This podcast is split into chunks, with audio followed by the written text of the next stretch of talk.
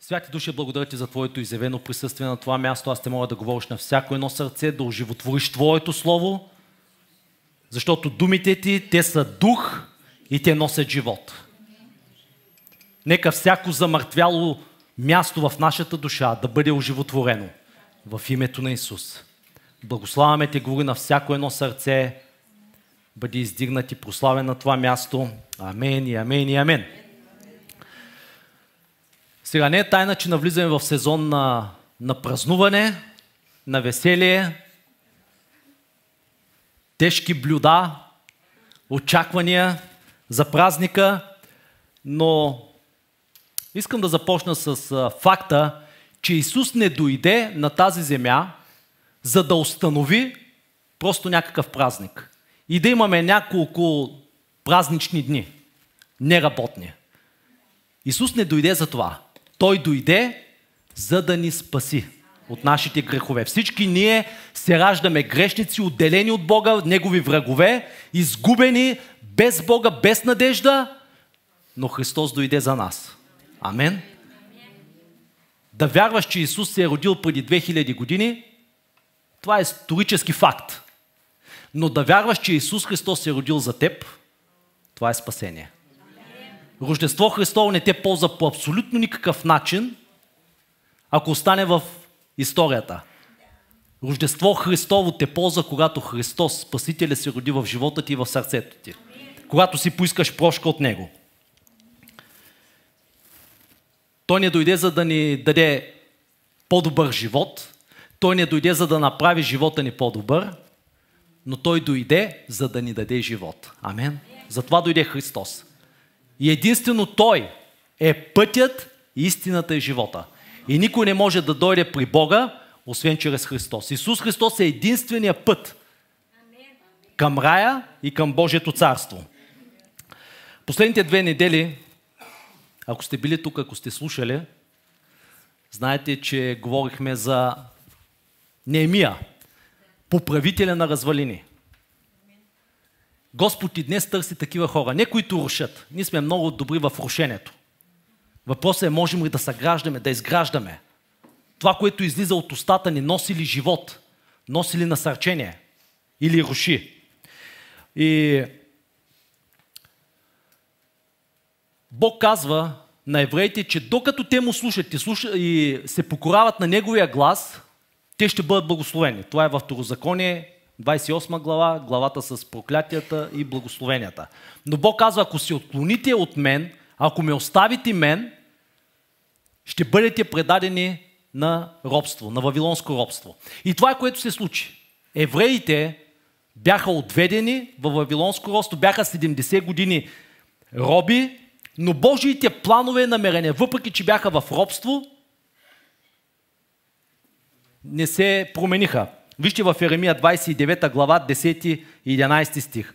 Защото така казва Господ, като се изпълнят 70-те години във Вавилон, аз ще ви посетя и ще изпълня благото си слово към вас, като ви върна на това място. И в 11 стих, много познат пасаж. Защото аз зная мислите, зная плановете, които мисля за вас, казва Господ. Мисля за мир, планове за мир, за благоуспяване, за благоденствие, а не за зло, за да ви дам бъдеще и надежда. Амен. Искам тази сутрин да ти насърча, без значение през какво преминаваш, през какво робство, зависимост, хаос, объркване. Искам да ти кажа, че Божиите планове към теб не са се променили. Те са все още планове и мисли за бъдеще, за надежда, за живот. Бог е добър и Той е справедлив. Това е основата на нашата вяра. И затова винаги дявола ще ни атакува в, тази, по тази права. Наистина ли Бог е добър? Наистина ли Бог каза? Ако Бог е добър, защо се случват всички тези нещастия по света? Вижте, нашето доверие към Бога е право пропорционално на убеждението ни, че Бог е добър. Ти не може да се довериш на някого, ако не си убеден в неговите добри намерения.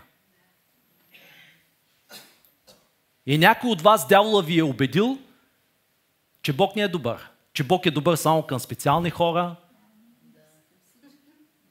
Дявол иска вие да се фокусирате върху драмата, върху нещастието, върху негативното нещо, което се е случило в живота ви. Дявола бомбандира вашия ум. Ако Бог е добър, защо ти се случиха всички тези негативни неща? Искам да ти уверя, приятелю, че това, през което си преминал, по никакъв начин не променя Божиите планове, намерения и Неговата добрина към теб. Не, че Бог е причинител на нещастията, но всичко съдейства в нашия живот за наше добро. Темата днес е Ти не си сам. През каквото и да преминаваш, знам, че това е сезон на празнуване и може да е най-самотния период от живота ни. Въпреки, че сме заобиколени от хора. Ти може да си заобиколен от хора и пак да си самотен. Но искам да ти уверя, че ти не си сам. През каквото и да преминаваш, ти не си сам. Отворете с мен на Евангелие от Матея първа глава. Ако си носите Библиите, разбира се. Евангелие от Матея първа глава. Отворихте ли ги? Ако не може да намерите Евангелие от Матея първа глава, трябва да се покаяте. Първата книга в Новия Завет. И тази сутрин искам да поговорим за един мъж на вярата. Изполин, великан във вярата.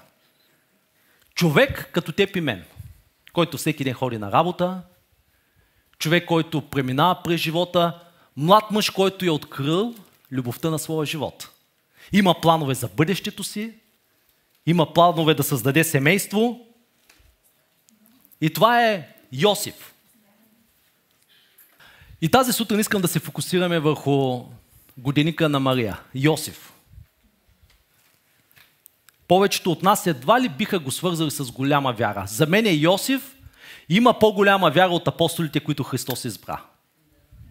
И на това богослужение следващото ще разберете защо. Посланието на Рождество е относно Божието присъствие, а не моята представа за Рождество.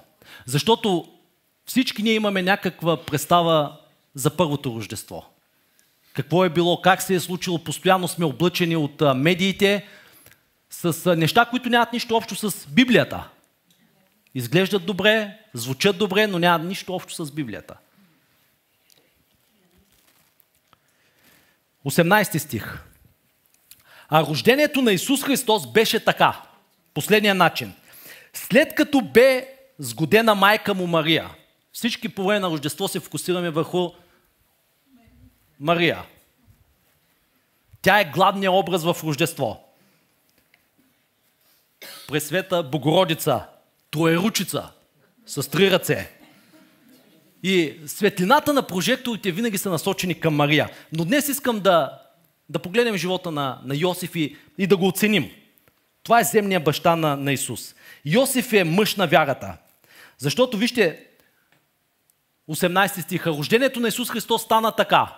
След като майка му Мария беше сгодена за Йосиф, още преди да се бяха събрали или съединили. Сега вие сте големи хора, няма нужда да тълкуваме този стих. Знаем за какво става въпрос. Не се познаваха интимно. Тя се намери бремена от Святия Дух. О, Йосиф е... Става много опасно. А мъжът и Йосиф, понеже беше праведен, а пък не искаше да я изложи, намисли да я напусне тайно. Но като мислеше върху това, той размишляваше, той разсъждаваше. Ето ангел от Господа му се яви на сън и каза, Йосиф е, сине Давидов, не бой се. Не бой се да вземе жена си Мария, защото заченатото в нея е от Святия Дух. Тя ще роди син, когато ще наречеш Исус, защото той е, който ще спаси хората си от греховете им. 22 стих. А всичко това стана – Тоест всичко през което Йосиф и Мария преминаха имаше определена цел. А всичко това стана, всичко това се случи. Не знам през какво преминаваш тази сутрин, обаче всичко съдейства за добро на тези, които обичат Бога. Искам да си убеден в това, че всичко съдейства за Твое добро, че всичко е в Божия план. В живота на вярващия няма случайности. Всичко е според Божията цел и намерение. А всичко това, всичко това, през което Йосиф премина, съмненията, вътрешните борби, объркването, напрежението, всичко това се случи с цел, за да се сбъдне или да се изпълни казаното от Господа чрез пророка, който казва, ето девица ще зачене и ще роди син и ще го нарекат Емануил, което означава Бог с нас. И тъй Йосиф, като стана от съня, направи както му заповяда ангелът. Мъж на вярата. Той все още имаше въпроси, все още имаше своите съмнения, но той не взе решение възоснова на своите чувства, той не взе а, решение възоснова на своето объркване, съмнение, той взе решение възоснова на откровението, което получи от Бога. И взе жена си Мария. Мъж на вярата. Малко мъже биха го направили. Но не я познаваше, докато тя не роди първородния си син и нарече го Исус. А мъжът и Йосиф, понеже, вижте 19 стих, искам да заостря вашето внимание. А мъжът и Йосиф, понеже беше праведен, на гръцки думата е, беше верен на закона. Това, което пишеше в закона, той искаше да го изпълни. А пък не искаше да я изложи, намисли да я напусне тайно, т.е. да се разведе с нея. Каквото и да се случва в живота ти, мили приятелю, не изпадай в истерия, не дей да правиш сцени, не се развеждай с това, което Бог иска да донесе в твоя живот.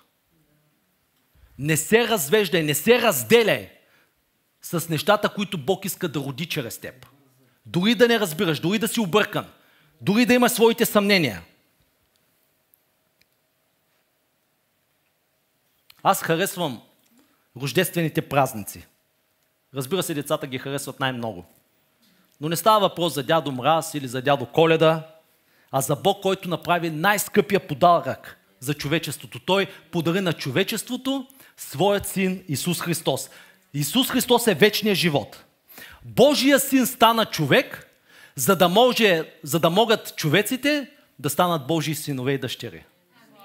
Божия син стана човек, за да могат човеците, чрез вяра в Исус Христос, да станат Божии синове и дъщери.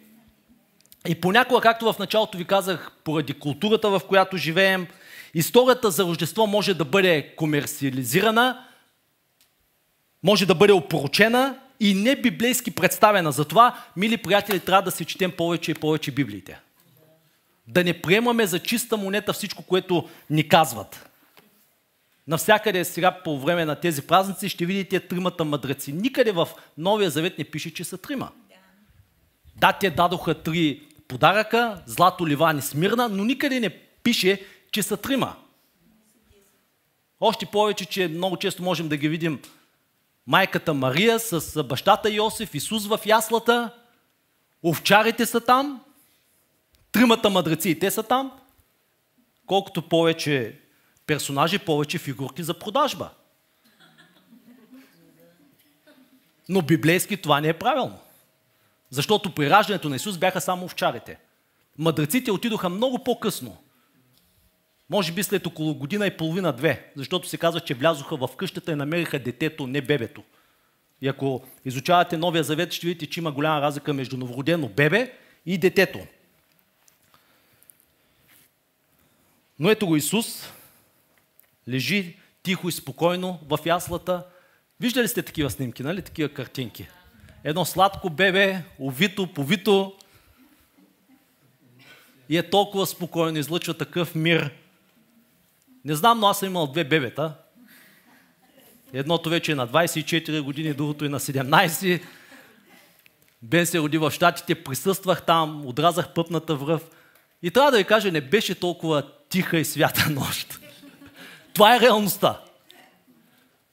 Това е истината. Но много често реалността се разминава с нашите представи. Бен плачеше много. Аз съм убеден, че бебето Исус плака. Аз съм убеден, че не беше толкова тиха и свята нощ. Вярвам, че е имало объркване, вярвам, че са преминали през неща. Възможно е също Мария да е мрънкала на Йосиф, защо не избра някой хубав хотел. Не можа ли да ми подсигуриш по-добри условия за раждане? Защо не направи резервация предварително?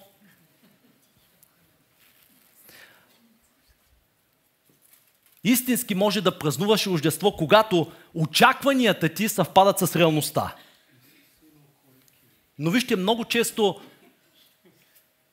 нашите очаквания не съвпадат с, с, с, с реалността, защото ние четем чуж сценарий. Много често ние казваме, ще празнуваме Рождество Христово, ако правиш нещата така, както аз ги виждам. Както аз си ги представям. Защото в ума на всеки имаме различна представа за Рождество Христово. В умовете си ние имаме изградени картини. Как нещата трябва да изглеждат, как трябва да изглежда Рождество Христово, как трябва да изглежда Великден, как трябва да изглежда работното ти място, брачният ти партньор, пастора, църквата. Имаме изградени образи, които много често не, не съвпадат с реалността. Какво правиш, когато идеала се сблъска с реалността? Когато всичко в живота ти е хаос, объркване, всичко през което преминаваш е контрапункт на това, което вярваш. И начина по който е било първото Рождество Христово. Защото трябва да ви уверя, че първото Рождество Христово не беше подредено, не беше празнично. Вярвам, че е имало объркване заради нещата, през които Йосиф и, и Мария преминаваха. Вижте, ние не сътворяваме хаоса. Ние трябва да го прегърнем. И в живота на всеки ще има сезони. Не трябва да е наш начин на живот, но ще има сезони, през които ти ще преминеш, неща, които не може да си обясниш, вътрешни борби, които ще те раздират. И нещата няма да са такива, какви, каквито си ги планирал. Колко от вас животите ви изглеждат така, както сте ги планирали преди 20 години? Няма, такива. Йосиф взе Мария в къщи и с нея прие объркването. Вижте, той беше объркан. Той искаше да я напусне. Прие критикуването, осъждението на хората, защото хората знаеха и хората шушукаха, хората винаги говорят, хората винаги казват. И въпреки всичко, напукна хорското мнение, Йосиф я взе в дома си. На пръв поглед изглеждаше, че Мария му беше изневерила. Но, мили приятели, контекста е всичко. Когато получавам библейски уроци, библейски училища, винаги казвам, най-важният урок е кев. Контекстът е всичко. Защото изкарани нещата извън контекст вече не са истина. Истината може да бъде изопачена. Настъпва демагогия. Контекста на Рождество Христово, на първото Рождество Христово, в очите на хората, Мария беше изневерила на Йосиф. Нещата не бяха такива, каквито изглеждаха в очите на хората. Тълковният речник дава следното определение за контекст. Обстоятелства, обстановка, събития, в които се вмества дадено явление и събитие. Сега, контекста на пасажа, който прочетохме, е, че Матей пише до евреите. Те искат да се убедят, че Месията има правилното родословно дърво. И първите 17 стиха Матей описва тези 42 поколения до Исус Христос. Дава родословното му дърво. Преди рождението, преди чудесата, преди проповедите, преди да умре на кръста, той казва откъде произхожда Исус Христос. И всичко в нашия живот има родословие. Твоите емоции имат родословно дърво. Твоят мисловен процес, твоето поведение, всичко има родословие. Все е започнало от някъде. Ти си този, който си, заради родословното си дърво. Това, през което си преминал. Изборите, които си направил. Днес сме свидетели на тези фейк нюс, лъжливи новини, защото са изкарани извън контекста. Медиите изкарват неща извън контекста и медиите не се интересуват от истината. Медиите се интересуват от едно единствено нещо – рейтинг. Рейтинга е важен, не истината. Истината е субективна. Да вадим нещата извън контекст, това се роди в Едемската градина. Защото дявола извади думите на Бога извън контекст. Наистина ли Бог каза, че от всичките дървета можете да едете? Истината беше, че Бог им беше дал абсолютно право от всички дървета в райската градина да едат. Само от едно единствено не трябваше да идат и дявола се фокусира точно там. В този контекст. Дявола винаги ще се опитва да те раздели от твоята съдба, от призива, който Бог е сложил върху тебе, като те изкара от контекста. Но истината е, че Христос се роди в този престъпен свят. 2000 бебета бяха убити от цар Ирод. Само и само да, да убият Месията, бъдещия цар. Христос се роди сред плач, болка. Майки, които бяха изгубили бебетата си. В такъв контекст, в такъв свят се роди Исус Христос.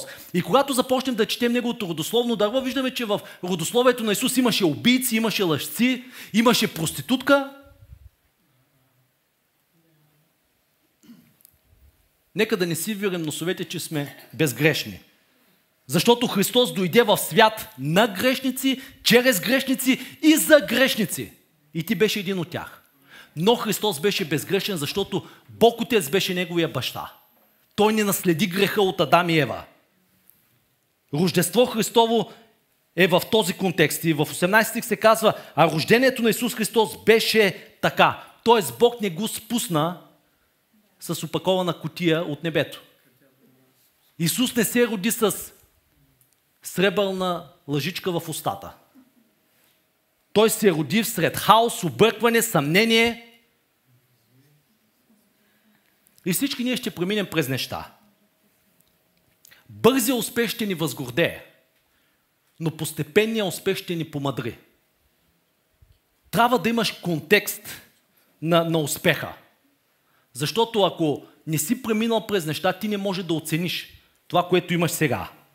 Бог няма да стовари благословение върху никого, който не е минал през яслата, който не се е научил да се смирява.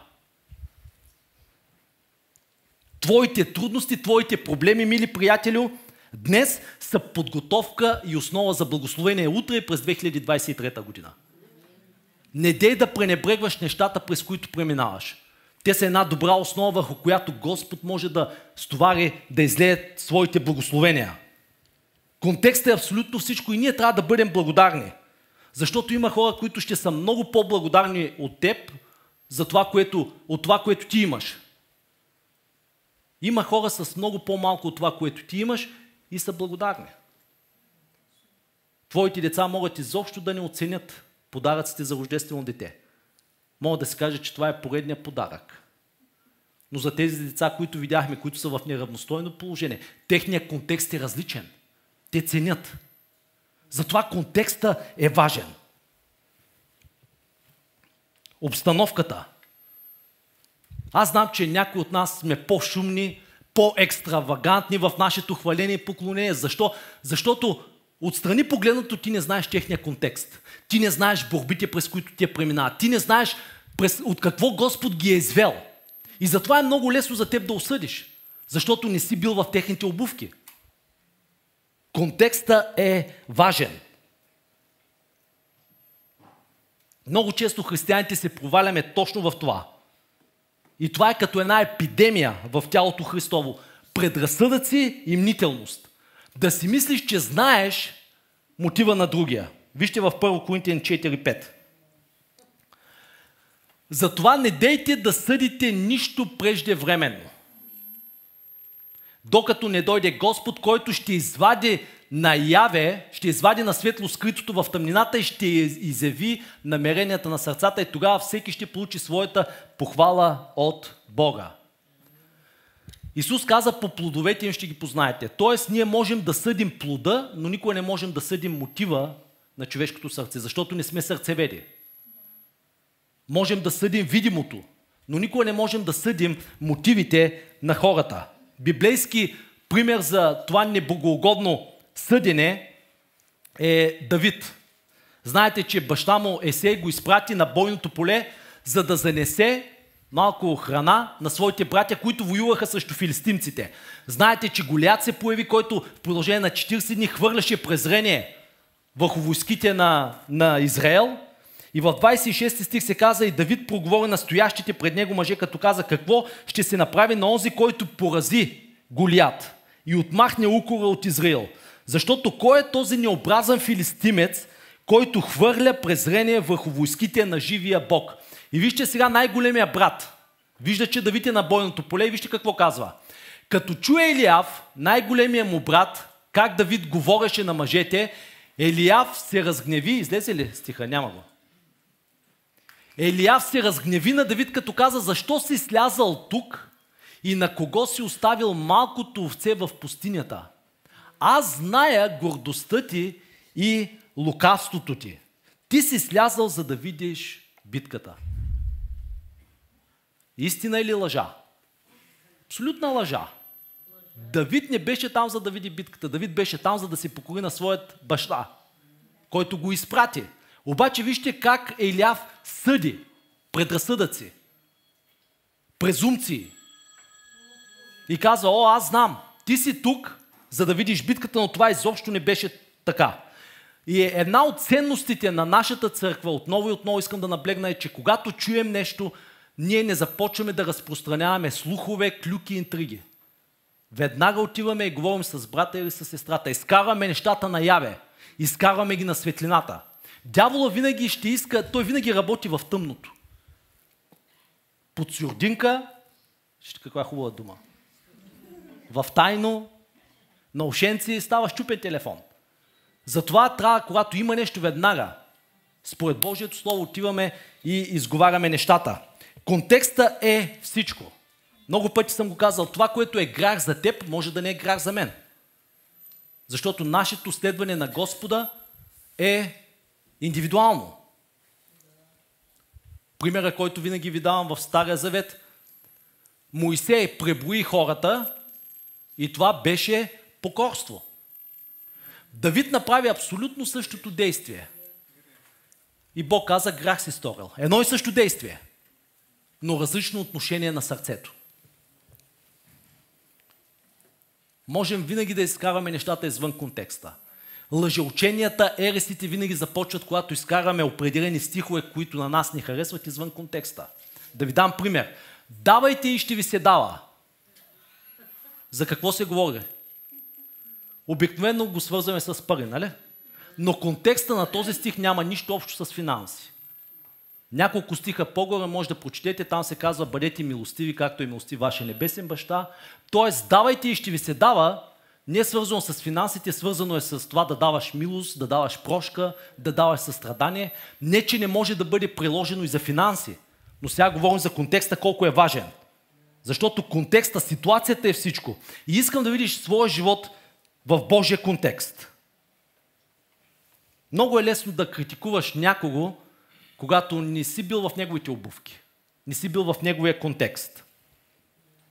Рождество Христово е идването на Бога в нашия свят, в нашата ситуация, в контекста, в който ние се намираме.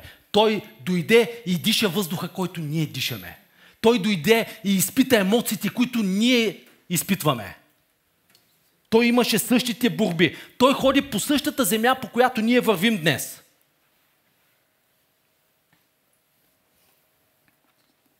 Нека да не бъдем бързи да, да критикуваме и да съдим.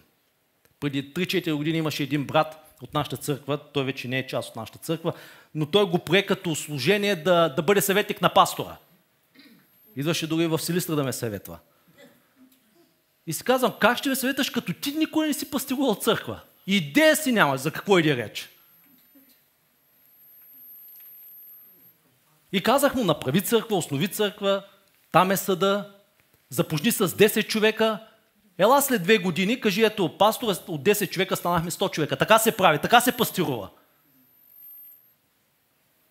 Нали знаете къде са най-добрите футболисти днес? Те не са в Катар, те са пред телевизионните екрани. Оттам най-добре се вижда. Най-добре се пастирува църква от там, където сте вие седнали. Защото не сте в този контекст. Не сте в тази ситуация. Лесно е да, да съдим. Лесно е да осъждаме хетеросексуалните, да, да осъждат хомосексуалните. Аз не ги оправдавам. Това е грях. Това е мерзост пред Бога. Но много често изваждаме стихове, стихове от Библията, за да ги замерваме. Не използвай Библията, Евангелието като контекст и средство за омраза и за ненавист, за да осъждаш хората. Дявол иска да ти убеди, че нещата са извън контрол, че нищо няма смисъл. Но истината е, че надеждата на света се роди точно в такава ситуация. В такъв контекст. Той се роди в ясла. Колкото и малки и незначителни да изглеждат нещата в твоя живот, Бог винаги има план. Започнахме с този стих, че Божиите планове, Божиите мисли и намерения са винаги мисли за мир, а не за зло за да ти даде бъдеще надежда. Исус Христос не се роди в големия град. Исус Христос не се роди в палат. Той се роди в обора, той се роди в ясла. И това ни показва на всички нас, че велики неща могат да се родят извън системата. Велики неща могат да се родят от незначителни, на пръв поглед неща. Големите неща винаги се раждат в малък контекст. Божието царство Исус каза е като синапово зърно – не го виждаш, но когато човек го посее, то става, порасва, става голямо дърво и небесните птици се послоняват в, в клоните му. Верният в малкото ще е верен и в многото. Йосиф, когато искаше да остави Мария, той си направи заключение възоснова на, на контекста, на видимото. Никой до този момент не беше забременявал от само себе си. Човешката логика казва, че Мария може би малко послъгва. Никога не се е случвало такова нещо. Затова ангел от Бога трябваше да му се яви и този ангел не промени ситуацията. Мария продължаваше да си бъде бременна. Но този ангел промени начина по който Йосиф гледаше на, на контекста, на очебийното. Ангелът внесе яснота и доведе Йосиф до ново заключение. Апостол Павел каза в Римляни 8 глава 28 стих, но ние знаем, и там думата е знаем, не просто да имаме информация и факти, там думата знаем е лично сме преживяли. Но ние знаем от личен опит, че всичко, абсолютно всичко, в живота ни съдейства за добро на тези, които обичат Бога, и тук няма точка, и които са призовани според Неговото намерение и план. Тоест всичко в твоя живот е част от Божия план, част от Божия контекст. Ако ти си мислиш, че чрез нещата, които си направил, нещата, които са ти се случили, може да провалиш Божия план – повярвай ми, не си толкова силен. Не си толкова могъж, за да развалиш Божия план и намерение за своя живот.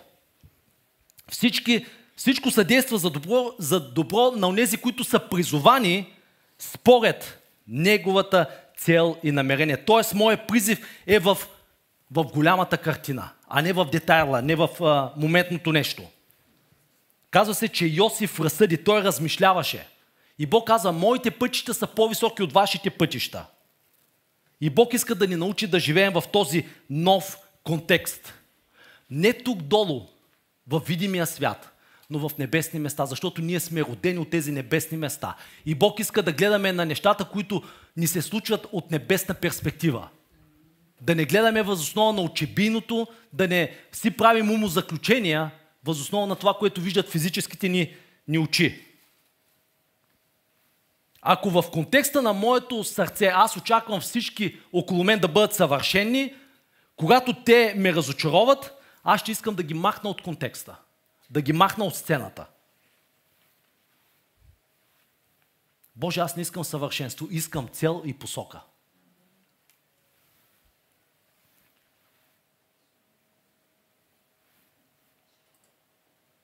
Ако вкараме нашата болка – драмата, през която преминаваме в, в Божия контекст, да видим, че всичко е част от Божия план за нашия живот. Че всичко, през което преминаваме, Господ иска да ни ушлайфа, да изкара неща от характера ни, да ни промени. Тогава ще разберем, че наистина всичко съдейства за, за наше добро.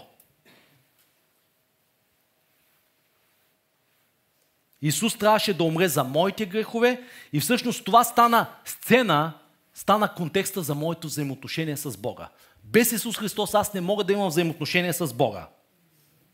Посланието на Рождество Христово е, че ти не си сам. Ти не си сам в битките. Ти не си сам в объркването си. Йосиф, беше поставен на кръстопът. В него имаше вътрешна борба. Той беше изправен пред дилема. Дали да отпрати Мария и всичко да приключи, или да я вземе в къщи. Да я отпрати ли или да я приема? И, мили приятели, твоята дилема може да се превърне в твоето спасение. Твоята дилема може да стане твоето спасение. Исус дойде за да спаси хората от греховете им. Защото малко по-късно, когато той разсъди, ангела му каза, че той, Емануил, Бог с нас, той ще спаси хората от греховете им. И това, което се случи, е, че Йосиф направи правилният избор. И се каза, че той взе, той взе Мария в къщи. Искам в навечерието на Рождество Христово да прегърнеш хаоса, ако щеш, объркването, съмненията, прегърни ги, дилемите на живота. Бъди благодарен. Бъди благодарен, че си жив и здрав и че си тук днес. Време е да си направим ново заключение, не възоснова на, на това, което виждат очите ни, не възоснова на това, което хората говорят. Спри да се безпокои за всеки и за всичко. Има хора, които постоянно се безпокоят. Заболяме стомаха, сигурно рак имам. Заболяме главата, сигурно нещо друго имам. Спри да се безпокоиш. Христос дойде да те направи свободен. Не дей да живееш в контекста на този свят. Йосиф взе Мария в къщи. И аз съм убеден, че му е коствало много. Убеден съм, че приятелите, компанията го е обсъждала, хората в града са го говорили. О, ето го наивния Йосиф. Кой глупак би повярвал, че жена му ще зачене от Святия Дух? Тя го направи за посмешище. Колко ли пъти Йосиф се е събуждал през нощта, будувайки цяла вечер, дали наистина ангел от Господа ми се яви или ми се привидя? Дали наистина заченатото е от Святия Дух? Защото аз видях, видях на новогодишния банкет как Марк се усмихва на Мария. На, на празника на Ханука. Плюс това, това, това, това, това дете, Исус изобщо няма моите очи, няма моите уши. Дали наистина е заченал от Святия Дух? Вижте, това е реалност. Аз съм убеден, той е бил човек от плът и къв, като всички нас. Сблъсквал се е с въпроси, които са бушували. Искам да видите истинското рождество.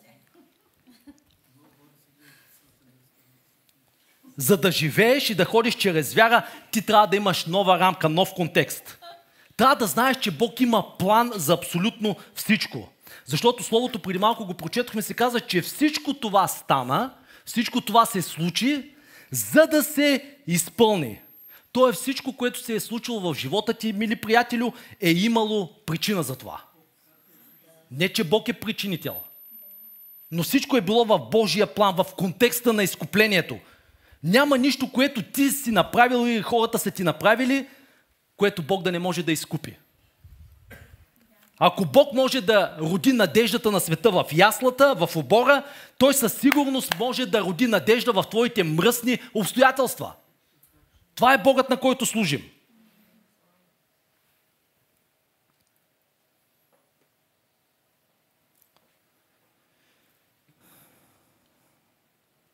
Аз се моля всеки един от нас да види Божиите планове и намерения, изпълнени в нашия живот. Каза се, че Йосиф разсъди, той искаше да се разведе, искаше да остави Мария. И за мен е толкова тъжно, че толкова много християни, включително и в Добрич, са се развели с съдбата и призива, който Бог е сложил върху тях през 90-те години. Заради огорчение, заради обида, заради разочарование – заради картините, религиозните картини, които са имали в ума си и те не са паснали на реалността, не се развеждай с призива и съдбата, които Бог е сложил върху теб. Дори да си объркан като Йосиф, дори да не разбираш защо и как, прегърни Мария. Прегърни Мария. Йосиф щеше да се раздели с Мария, тази за която той беше призован да помага, да се роди Спасителя на света. И се казва, че Йосиф взе Мария.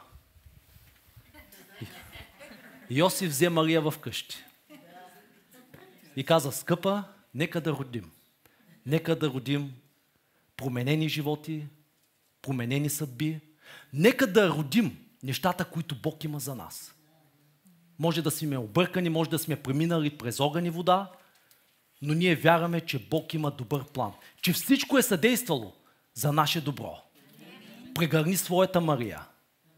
Прегърни своя призив и дарби, които Бог е сложил върху теб. Никога не отблъсквай това, което Бог има за теб. Прегърни го с широки обятия. Защото начина по който се отнасяш към разочарованията, към обидите, те ще определят твоята съдба. Те ще определят твоята, твоето бъдеще. Може би в най-голямата болка на твоя живот Бог иска да роди най-голямото благословение. Защото винаги след най-голямата болка идва най-голямото благословение. Прегърни това, което Бог има за теб. В тази, в тази рождествена вечер. Приеми благословението от Бога в дома си. Всичко в живота ти е с цел. Няма абсолютно нищо случайно. Нека да се изправим. И нека да благодарим на Бога за Неговото присъствие и плановете, които Той има за нашия живот. Нека да му благодарим, че ние ходим чрез вяра. Амен. Ние не ходим чрез разбиране, ние не ходим чрез човешка логика. Йосиф трябваше да ходи чрез вярата. Затова той беше мъж на вярата. Той не можеше да си обясни много неща. Поставете се за миг на мястото на Йосиф. Вие щяхте да поминете през същите борби, същите въпроси. Но Йосиф беше човек, който ходи чрез вяра. И той вярваше, че заченатото в Мария беше от Святия Дух. Искам да ти кажа, че заченатото в тебе е от Святия Дух. Това, което Бог прави в тебе е от Святия Дух. И това е, което празнуваме днес, мили приятели. В навечерието на Рождество Христово. Емануил, Бог с нас. Бог е с нас, Бог е до нас, Бог е от към нас, Бог е за нас, Бог е в нас. И ако Бог е с нас, дайте му слава. И ако Бог е с нас, ако Бог е от към нас, ако Бог е за нас, ако Бог е в нас, то тогава кой може да бъде то тогава кой може да бъде против нас? Това е което празнуваме, Емануил.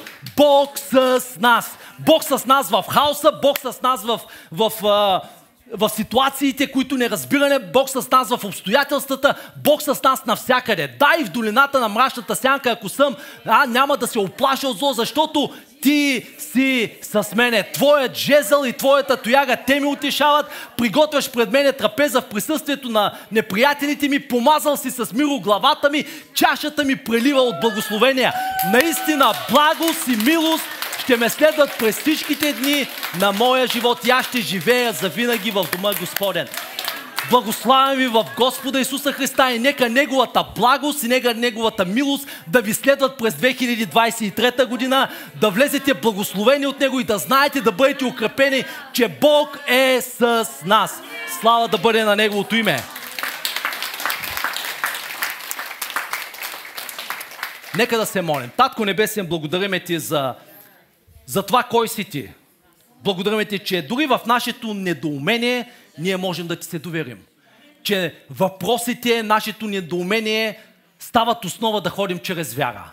Да ходим, да живеем чрез вяра в Твоята вярност.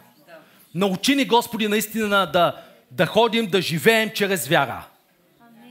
Ако трябва, изпрати ни ангели, но ние нямаме нужда от ангели. Ние знаем вече Твоите планове, че те са планове за мир, а не за зло да ни дадеш бъдеще и надежда. Нека да видим живота си в контекста на Твоите цели и намерения за нашия живот.